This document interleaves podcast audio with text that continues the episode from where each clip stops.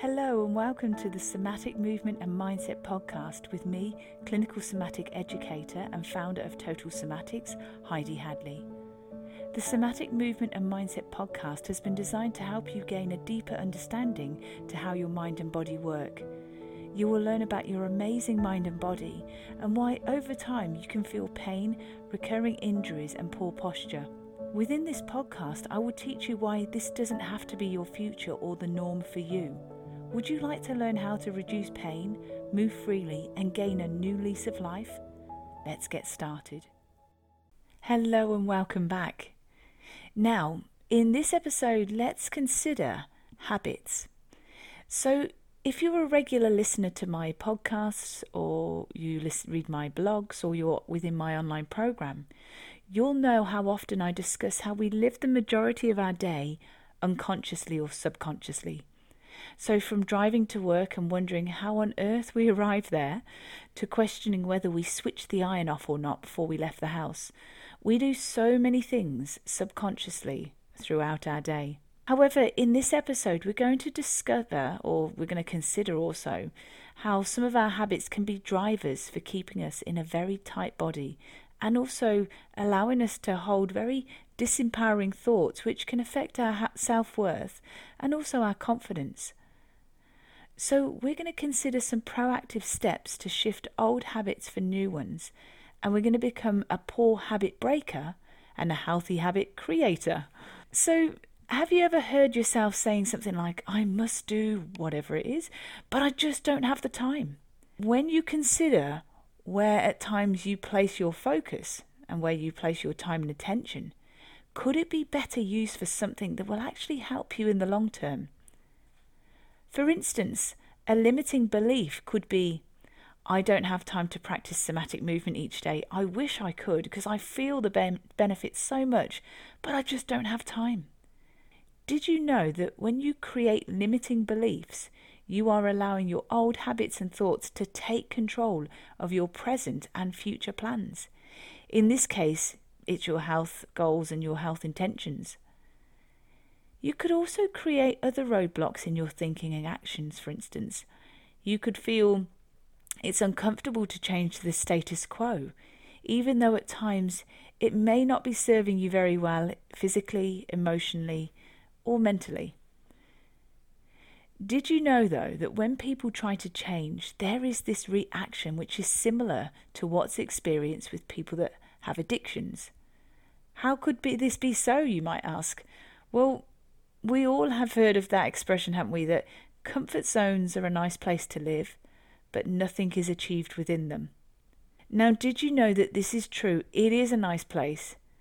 But because people can become addicted to a familiar um, chemical state of being, it's actually difficult for them to shift out of that comfort zone. You see, when you have an addiction, many experts have said that it's as if your body has a mind of its own Past events can trigger the same chemical responses from the original incident. And as a result, your body thinks it's experiencing the same event over and over again. And this is how an action becomes conditioned and it imprints within your subconscious mind. From this process, though, your body begins to take over from your mind and it begins to sense, think, and feel. Let me give you an example of this. Now, you you've let's say for example you've had an experience which was emotionally charged. As you look back at that situation, you have a thought. Now, this thought then becomes classed as a memory, and automatically it reproduces the same emotional experience that you had from the original event. And this is where unhealthy habits can fester because if you continue to think of that memory, there is a merging of the thought, the memory, and the emotion. And when these three components merge together, they memorize the emotion. So, this means that you're no longer living in the moment or in the present, as people will often refer to. Instead, you're living in the past. You're regurgitating the same feelings and creating a subconscious process. Now, these emotional triggers can be really obvious, but at times they can be very subtle. However, your subconscious is very quickly affected, and without noticing it, it can happen. You can be back reliving or memorizing a past emotional or chemical state of fear, sadness, frustration, grief, or anger very quickly. If you can recall from previous episodes that I've talked about, we've often discussed things about conditioning, and I've often mentioned about Pavlov, Pavlov's dogs, um, and that's a perfect example about conditioning. And so, what I will do in the show notes is put a link to a previous podcast episode where we discuss that. Would you like to learn how you can learn to change or reverse these subconscious habits?